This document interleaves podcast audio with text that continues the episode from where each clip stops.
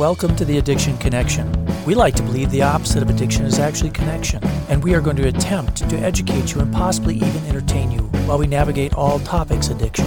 Hi, I'm Dr. Kurt Devine. And I'm Dr. Heather Bell, and we both provide primary care and addiction services. It's our goal to help you learn more about the disease of addiction and its treatments. All right, welcome back, everybody. Sorry for the extremely long delay between episodes. We had, COVID happened. And so this is overall episode number 58, Safe Drug episode number 11. Yes, and this is a glamorous job we have. And we're super glamorous. We were hurting because our previous spot got taken by a bunch of nice furniture. Now we're in a basement. And she's going to post the picture, are you, Heather? I will put it. Yes, it'll be on Twitter, and it will also be posted on our Facebook. It's pretty ugly. The Addiction Connection is the Facebook. And I mean, if you've ever met Kurt or have heard about him, you know how organized he is. That is what I am currently looking at, like it's a panic attack. It's not good. Anyway, all right, so you should see the lamp in the corner. Anyway, let's get going. And my talking fish. So Lyrica. No, there's not picture one. Of you. I should take a picture and post that too. that's 1990. Okay, I will. Okay, so FDA approval for Lyrica, and we're going to talk about AKA pregabalin. Pregabalin. We better stick with pregabalin. Gabalin. Yeah, thank you. And so we're going to talk about pregabalin. No. Anyway, we're talking about pregabalin. And we're just going to call it like Prefontaine.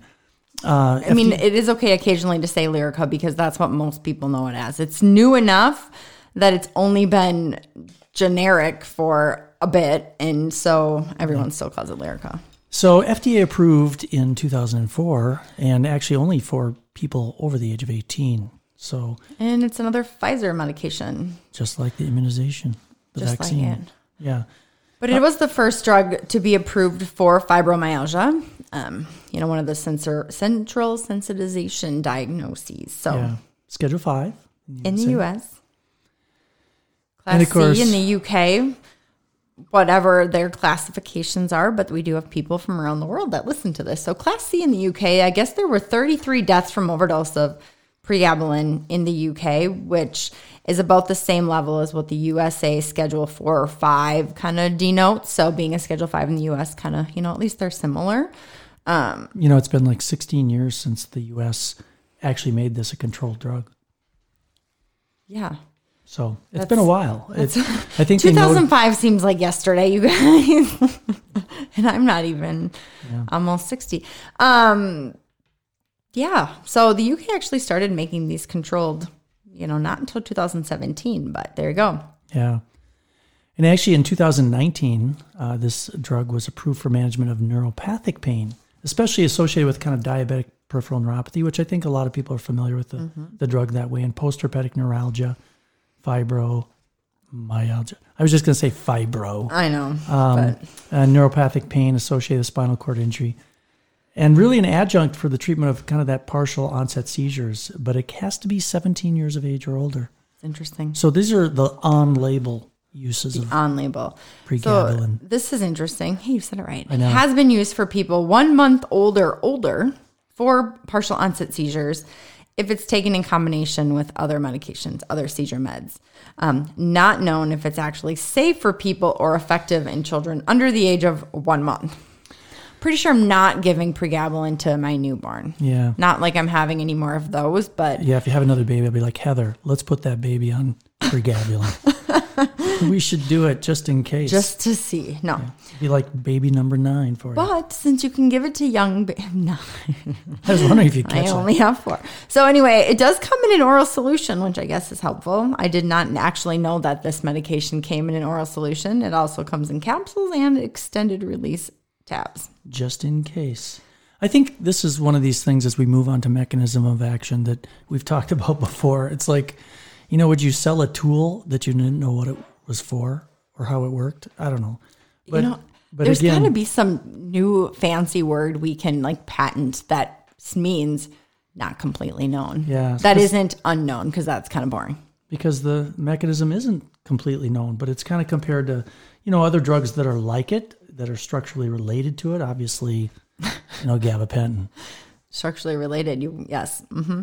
So presynaptic binding of pregabalin to voltage-gated calcium channels is the reason for the anti-seizure, antinociceptive effects. So that's the whole nervous system, like the seizure activity in the brain, and then the hyper pain.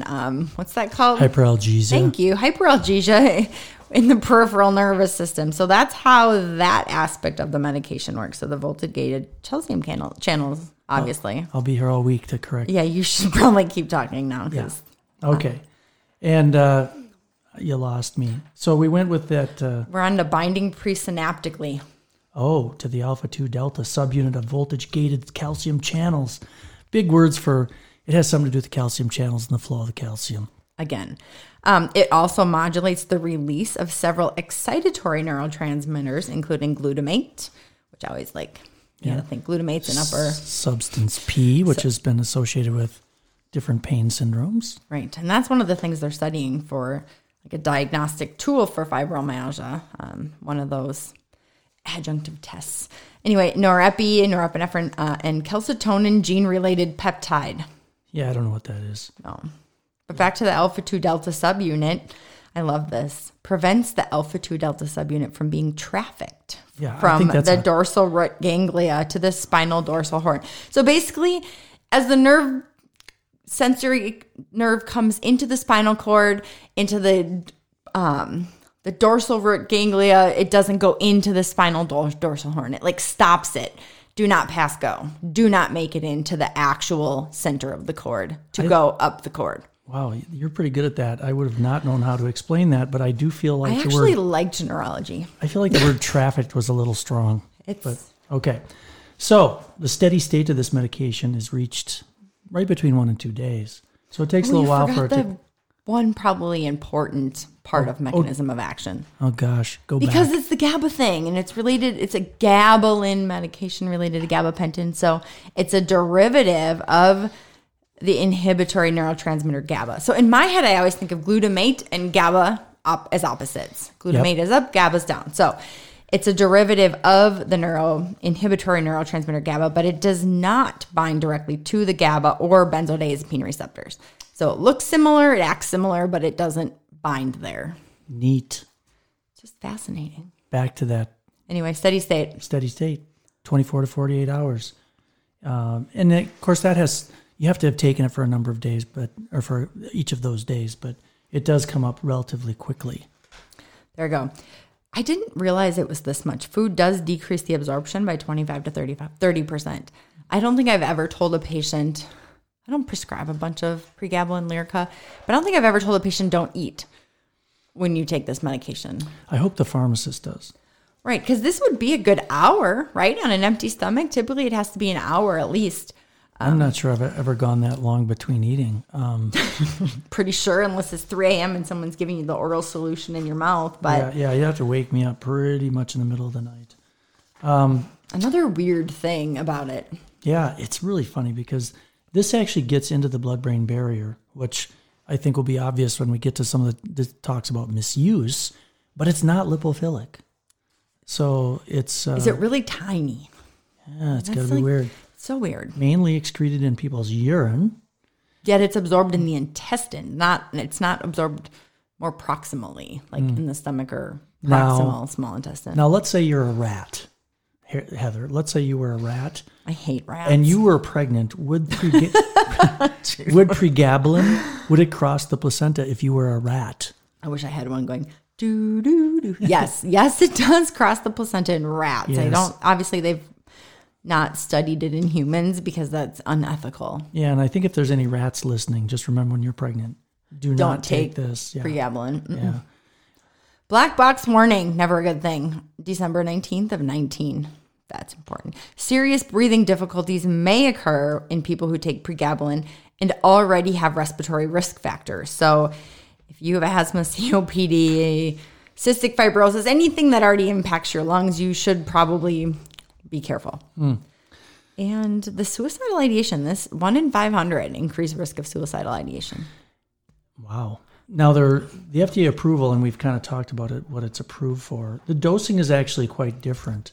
And I find it interesting that for a lot, and this is interesting because if you think back when we talked about gabapentin, mm-hmm. that a lot of the data showed that at lower doses, that it was just as effective as higher doses, which is funny because I get calls all the time. It's like, should I go up, to 600 to 800 three times a day? And really a lot of the studies have shown, especially for some of the neuropathy things, it's low dose. If you look at this, fibromyalgia dosing is the highest at 300 to 450 milligrams. Total daily dose. I don't think we need to go into like... Yeah, but diabetic nerve pain, it's actually 100 TID, which kind of fits with what they said about gabapentin. Yeah, that's true. And it said no noted benefit above 300 total daily dose for these patients. So, yeah. And you got to start even lower than that as far as dosing and slowly titrate up. But even the spinal cord injury and nerve pain, it's a little bit more of a wide dosing range than the diabetic nerve pain, 150 to 600 milligram daily dose. But I mean, low doses again, even for post-herpetic neuralgia. And I think the thing that the take home really on this whole thing, I think as we've learned about some of these drugs with gabapentin and now and pregabalin, how's that?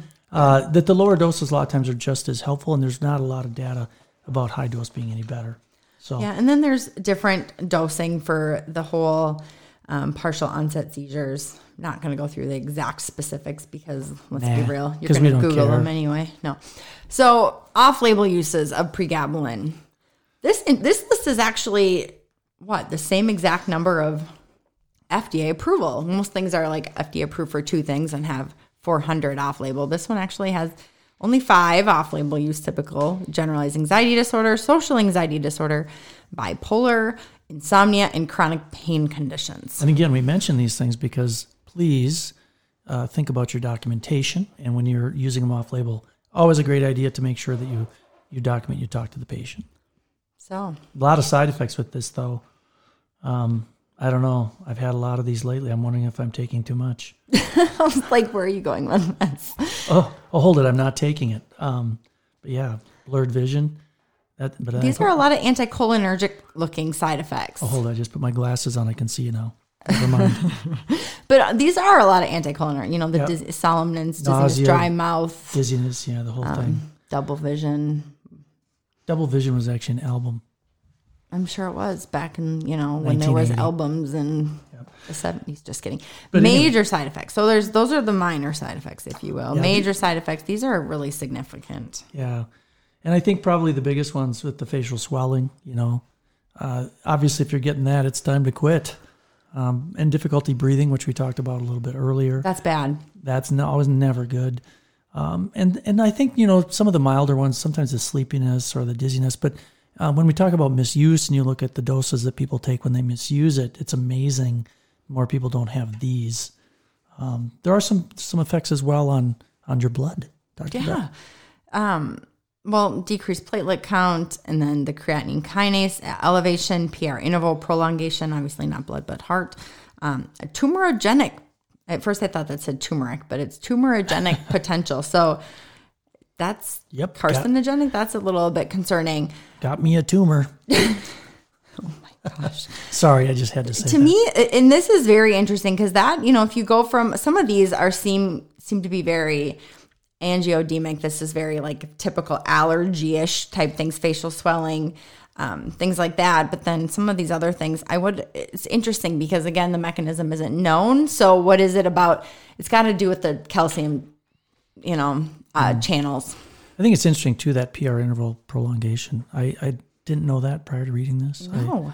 The turmeric potential. Yeah. So I got me a tumor. Sorry. Not stop suddenly. Yeah, this is one of those things we talk about with gabapentin as well, that people will get some side effects if you stop these quickly, and clearly this is one of those drugs. Please taper them. So here's the most interesting thing we're going to say, at least for the next 3 seconds until I turn the page. Can I say one other thing before we move on? And I forgot to mention this, but we've talked a little bit about gabapentin and kind of a comparison to pregabalin. And the interesting thing is when you compare Lyrica to gabapentin, it has a higher potency. It's quicker to absorb. And in fact, there's greater bioavailability of pregabalin. And those words are all red flag keywords for abuse. Yes. Just in case y'all wanted to know. So if you compare this with gabapentin, yeah, you'd expect that people would like this because the onset's quicker. Yeah, and it binds better and, yeah, all of that. So go all back and listen to the gabapentin one and all the bad things. This one is going to be a little bit worse. But, okay, so here's the interesting thing. Drug interactions, diabetic medications, ACE inhibitors. Okay, those are two things that diabetics are on, yet it has an indication for diabetic peripheral neuropathy. So not a bad thing to use for diabetic peripheral neuropathy, but be very, very, very careful. And it also said on one of those other things we kind of skimmed over is if they have decreased renal function, obviously common in people with more further along diabetes, you got to lower your dosing as well. Yeah. Benzos makes sense because of the whole GABA-like, although it doesn't bind to the same receptor area, but still you got to be careful with benzos because it might increase the therapeutic effect of the benzo. So now you might have some respiratory depression related to the benzodiazepine. And then some of the other random acyclovir, adenosine, amiodarone. A lot of A drugs. I don't know if you noticed that. Zolpidem. A lot. There's a lot of A's. So if the drug starts with an A, you might want to check it against pregabalin. You know, there were a lot of drugs that interacted. I get it. Anyway, the Federal Bureau of Prisons, of course, knows that this is a drug that people want. And so on their formulary, it's pretty restrictive, you know. I see that. And I think that as well in the county jails that we tend to pop into, yeah, it's not a drug that you want to use a ton. It's a lot like some of the other ones, like the modafinil or which one do we talk about? That's like you have to have failed literally everything under the sun before you can have this medication. There's a few of them, and don't test my memory. I know. I was like, wait a minute. It's like, what day is it? Yeah. Can I count backwards from 100? No. But anyway, it can be used with, diabetic neuropathy that's well documented in the federal prisons. And they've not responded to other drugs, specifically like Cymbalta and other things. Cymbalta plus at least one other medication in the tricyclic antidepressant or anti-epileptic categories.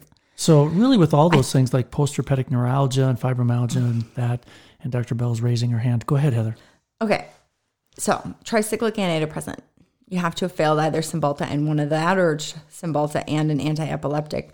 I'm a little bit concerned about the whole tricyclic thing because we already did a talk on that one, and there's a lot of potential issues for that as well. And so maybe we should have a call with the Federal Bureau of Prisons formulary people. I'll be right back. I'll be giving them a ring. The problem is there's so many of these medications can be misused that we're only left with like amoxicillin. That's probably one that can't be abused in the federal system. But yeah, so most of these things you have to have very specific criteria. Oh my gosh. You see one that's interesting? Well, the fibromyalgia one. I mean, you have to have a documented diagnosis of fibromyalgia by a rheumatologist. Therefore, you have to have the records that prove that this is what a rheumatologist has told you you have. You had to have also failed Cymbalta. And again, either an tricyclic or an anti-epileptic.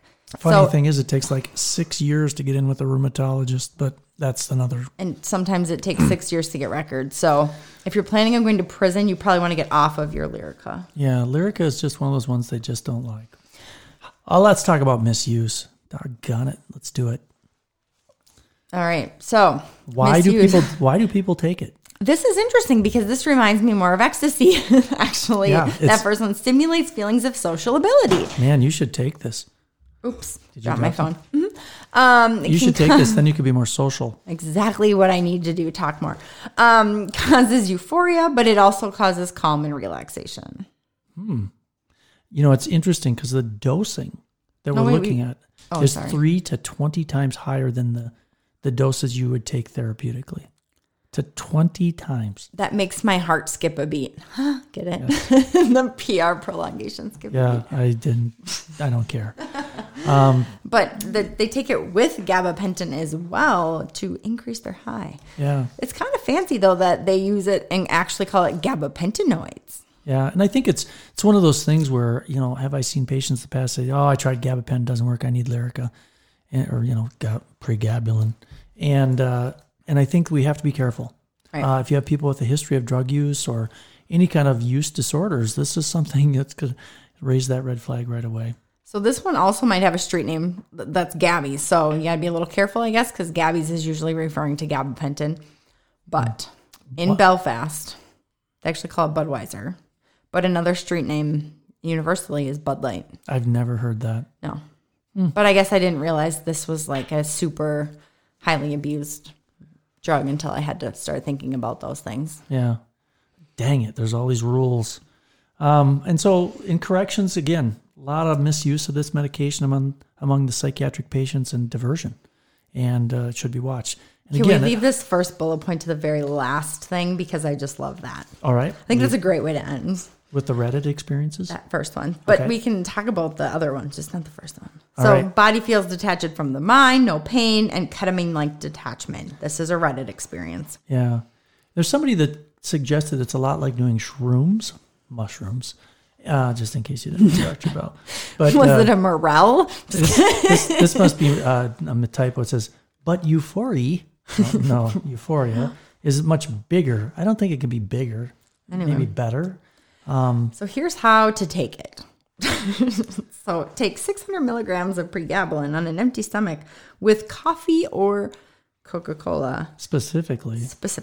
And then wait 2 hours and then smoke some weed. Yeah. And actually there's a lot of stuff I came across when I was looking through this. Very psychedelic. And by the way, our nurse coordinator, Katie, did a lot of this research, but I always dig around. Look, Casey, did I say Casey? You said Katie, but that's okay. They both run our worlds. So... You know, and I always dig through some crazy stuff just to see if there's much else. But there's a lot of people who use this medication in conjunction with things. And weed was probably the most common for the combo of them. So how about Arrowwood? Oh, my God. These last two ones are hilarious. Again, look at Arrowwood, people. Oh, my gosh.